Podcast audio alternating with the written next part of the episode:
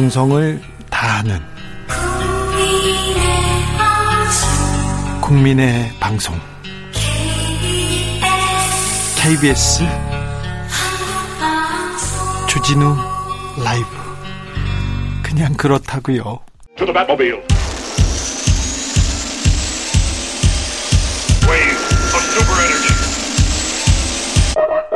주 기자의 1분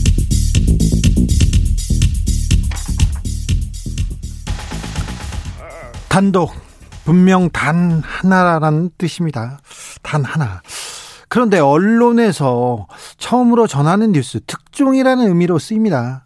어제 한덕수 전 총리가 국무총리로 지명됐습니다. 그런데 지명 직전에 단독 국무총리 한덕수 유력이라고 보도한 언론사는 10개가 넘습니다. 10개가. 그래서 어쩌라는 건데요. 이 일을 어떻게 해석해야 되는지 20년 넘게 기자한 저도 모르겠습니다. 도무지 이해가 안 됩니다. 단독 달고 아예 딴소리한 기사는요. 단독 새 정부 총리의 김부겸 유임 검토 조선일보 단독 DJ계 총리론 부상 김한길 박주선 거론 서울경제 단독 총리 하마평의 반기문 뉴스토마토 단독 윤석열 당선인의 픽은 권영세 총리 후보자 김기현 박용만 안철수 등도 거론. 경향신문. 좀 맞히시던가요? 틀리면 좀 고치시던가요? 우리 언론 선제 타격 참 좋아합니다. 그리고 아님 말고도요. 그냥 그렇다고요. 에휴, 중앙일보 단독 또 나왔습니다. 아, 단독 윤석열 한남동 공간 간다. 일단 걸으자고요. 일단 정해질 때까지 단독은 거르고 가보겠습니다. 지금까지 주기자의 1분이었습니다.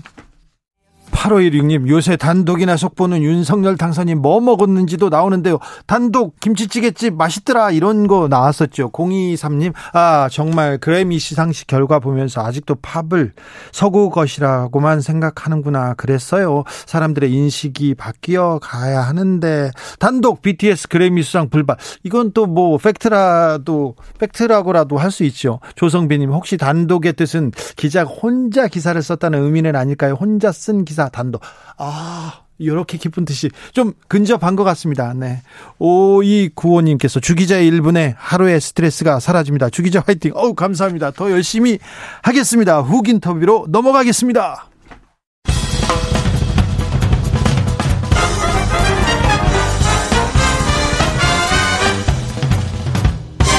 훅 인터뷰.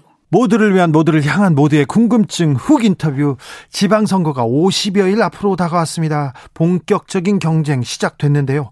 아, 뜨거운 곳 많은데 그 중에 한 곳이 또 충북이 뜨겁습니다. 국민의힘에서는 이혜훈 전 의원 그리고 김영환 전 의원이 이쪽으로 경기도에서 이쪽으로 갔습니다. 민주당은요 노영민 전 대통령 배, 비서실장이 출마 선언을 했습니다. 출마의 변 들어보겠습니다. 노영민 실장님 안녕하세요.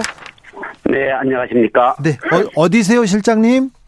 네, 여기 청주 사무실에 있습니다. 아, 그 청주 내려가셨어요? 네. 자, 중북 도지사에 출마하셨습니다. 출마의 변부터 듣겠습니다. 네, 그 충청북도는 호남 고속철도의 분기역인 오송을 중심으로 국토 액수축을 완성함으로써 균형 발전이라는 국가 백년 대계의 중심축으로 자리를 잡았습니다. 이에 따라서 충북은 아, 대한민국 첨단 산업의 심장으로 신행정 수도와 충청권 메가시티의 중심으로 기존 수도권의 인구와 역량을 대체할 가장 현실적인 대안으로 떠올랐습니다. 저의 첫 번째 공약은 경제 잠재력을 저해하는 주요 요인으로 꼽히는 저출생의 극복입니다. 충청북도 2012년 그 합계 출산율을 보면 네. 1.49명이었는데 네. 지난해는 0.95명까지 감소했습니다. 인구가 뒷받침되지 않는 발전은 지속될 수 없습니다. 네. 그래서 합계 출산율을 1.5명을 달성하는 것을 목표로 아동 양육 수당의 확대 등 적극적인 출생 지원 정책을 실시해서 저출생 문제를 선도적으로 해결하려고 합니다. 네, 이외에도 네, 공동체 충북을 앞당기기 위한 네. 아, 충청 내륙 고속화도로의 건설이라든지 네. 오송 글로벌 바이오밸리를 속도감 있게 완성한다든지 네. 그리고 그 충북 경제를 선도할 신성장 동력 산업 그리고 대한민국의 미래 먹거리를 책임질 어, 그 바이오 헬스라든지 미래차, 시스템 반도체 등의 네. 첨단 대기업을 권역별로 유치해서 도내의 고른 성장을 견인하고자 하고 있습니다. 네. 아, 실장님.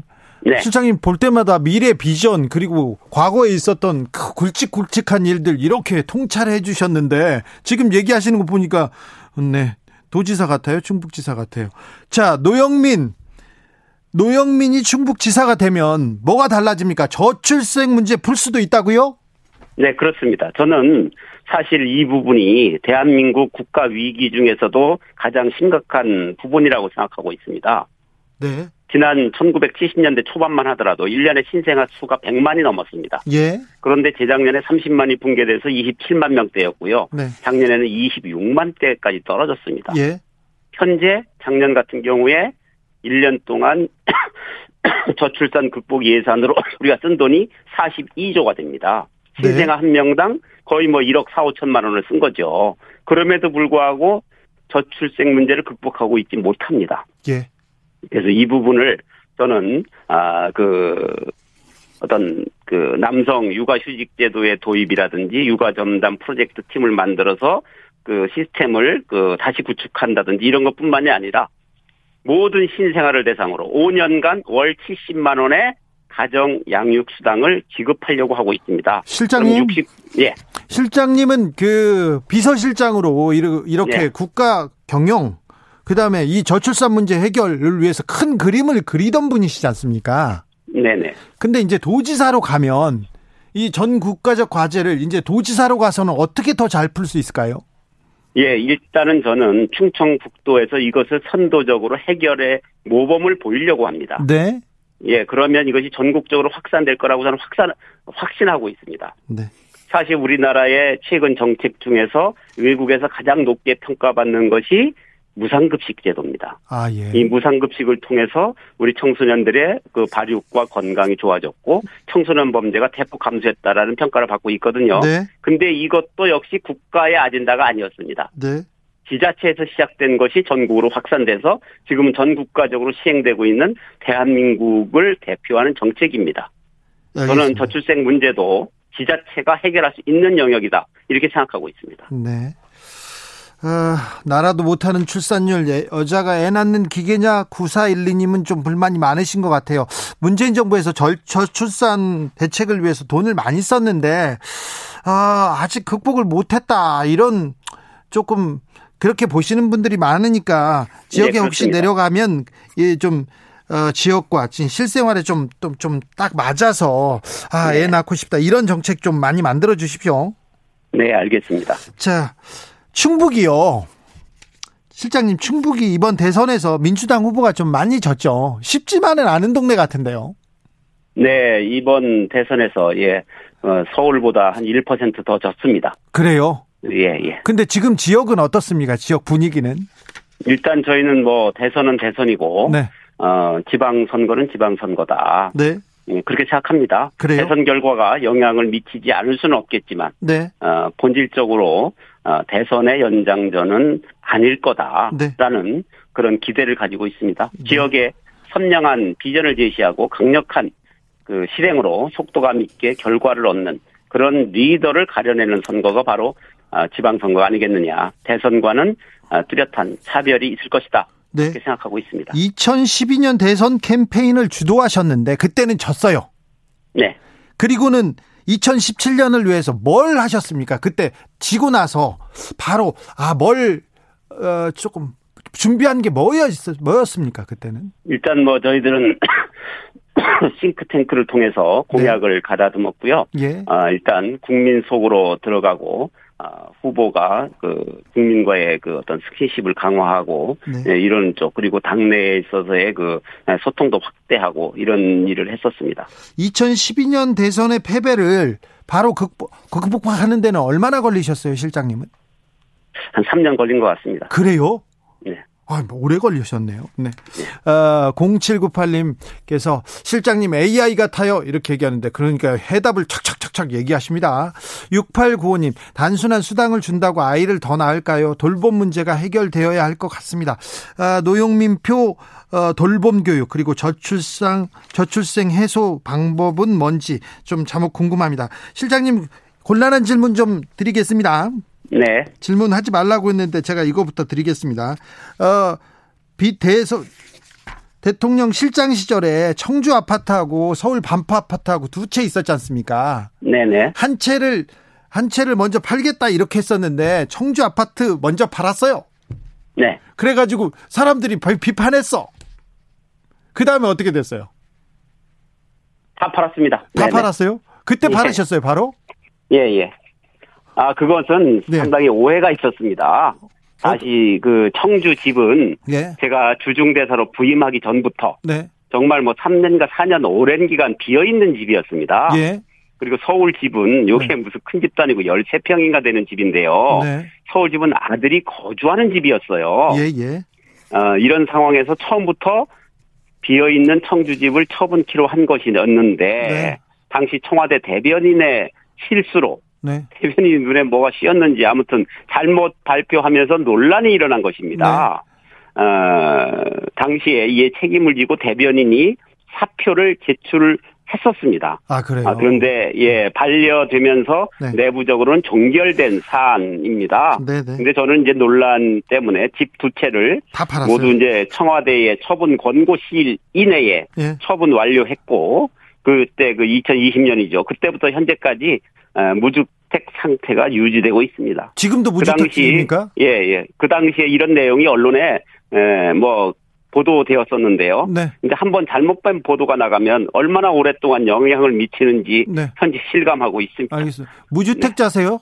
실장님? 예, 무주택자입니다. 네. 사모님이 싫어하시겠네. 예, 집사람한테 무지무지 혼났습니다. 네. 아니 근데 저는요. 뭐 고위공직자는 두 채를 가지면 안 된다는 건 이해 뭐뭐 그런 정책을 펼치는 건 이해는 되는데 지방 지방의 의원이 서울과 지방에 집이 두 채 있을 수도 있지 않을까 그런 생각을 했는데 굳이 이렇게 두주 이주택자 삼주택자는 팔으라고 이 얘기를 또 실장님이 하셨잖아요.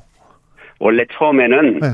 사실은 그 투기 과열 지역에 있는 두 채 이상의 그 집에 대해서 예. 그좀 권고한 것이었습니다. 예. 지방까지 포함됐던 것은 아니었는데 네. 어 당시 근데 언론이 그거를 무조건 그 두 채 이상으로 이렇게 보도하는 바람에 네. 그 프레임을 바꾸기가 어려웠었습니다. 그래서 파셨군요. 네네. 네, 알겠습니다. 몸은 괜찮으시죠? 네, 괜찮습니다. 네, 충북지사 이게 뜨거운데 거기 기침하고 계시니까 또 좀 그러네요. 마음이 안 좋네요. 자, 이번 지방선거 대선 직후에 치러지는 선거입니다. 그래서 대선의 연장전으로 보는 시각도 많은데 이번 대선은 어떻게 보세요? 실장님이 좀 분석해 주십시오. 아, 대선 결과가 영향을 미치지 않을 수는 없을 겁니다. 예. 아, 특히 아, 대통령 당선자의 취임 이후에 네. 아, 그 행보가 선거에 영향에 엄, 영향을 엄청 끼칠 것이다. 이렇게 아, 저희들은 예측하고 있습니다. 네. 예, 따라서 앞으로 변수가 너무 많은 그런 선거가 될 것이다. 그럼에도 불구하고 본질적으로 대선은 대선이고 네. 지방선거는 지방선거다. 네. 이렇게 생각합니다. 인물이 가장 중요한데 그래도 이 뭐 정권 교체 이후에 당선인한테 힘을 실어주자 이런 여론도 많을 것 같아요 지방에서는 네, 그런 여론이 지방에서는 강할 수 있고요. 네. 또 한편으로는 아, 견제와 균형 이 필요하다라는 여론이 또 있을 수도 있습니다. 네 어, 대선 패배 이후에 민주당은 좀 잘 하고 있습니까? 네, 현재 뭐 글쎄요, 어, 174석을 보유한 거대 정당으로서 네.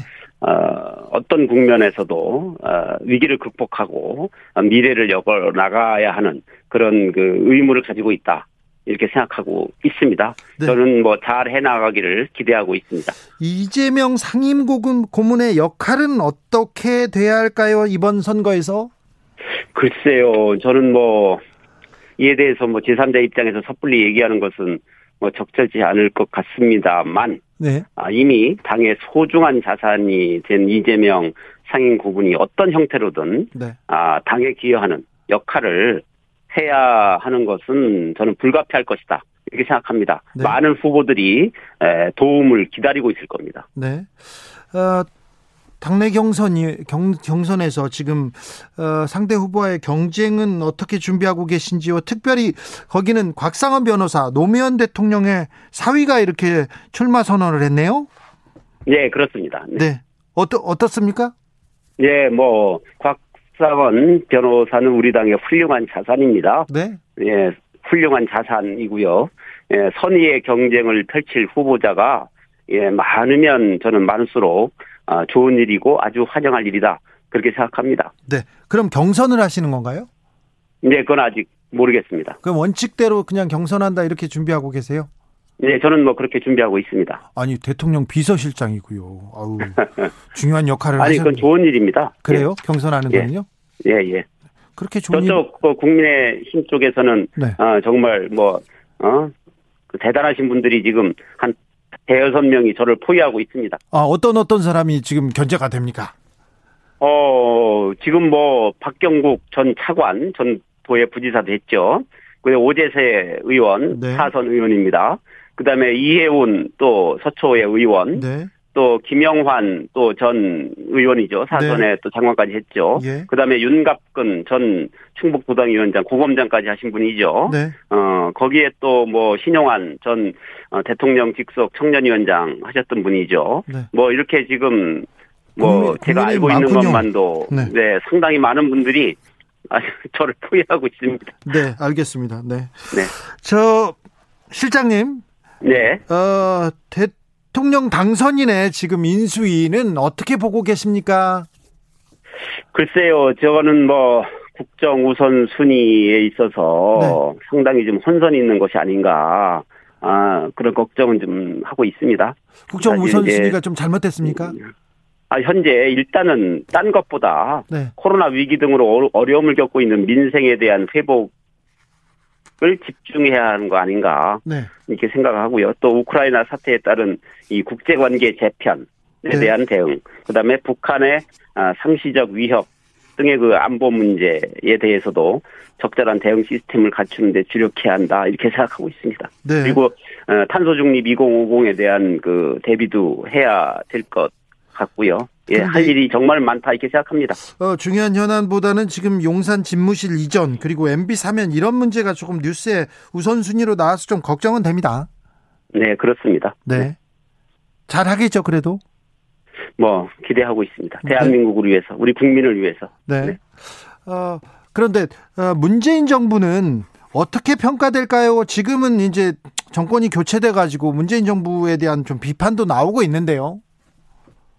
넌 저는 뭐 어, 시간이 지나면 객관적으로 예, 공정한 평가가 이루어지리라 이렇게 생각하고 있습니다. 네. 문재인 정부가 제일 잘한 일은 뭡니까?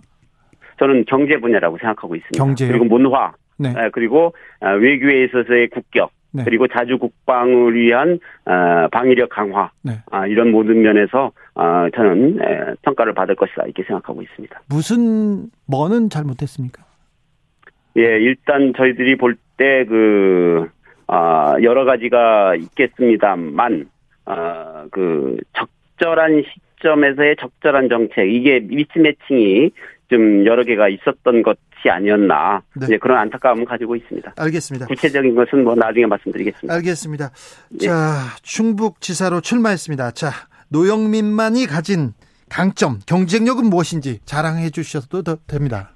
예, 오늘의 충북이 있기까지 어, 오랜 기간 도민들과 함께 노력해온 아, 경험 공동체의 일원입니다. 아, 누구보다 충북을 잘 알고 어, 충북을 사랑한다고 자부하고 있습니다. 충북 경제 도약과 아, 도민의 삶의 질 문제도 오랜 기간 천착해온 주제입니다. 아, 준비된 후보라고 저는 에, 스스로를 생각하고 있습니다. 알겠습니다. 네, 말씀 잘 들었습니다.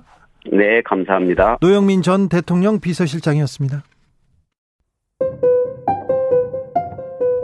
정치 피로, 사건, 사고로 인한 피로, 고달픈 일상에서 오는 피로. 오늘 시사하셨습니까? 경험해 보세요. 들은 날과 안 들은 날의 차이. 여러분의 피로를 날려줄 저녁 한 끼 시사. 추진우 라이브.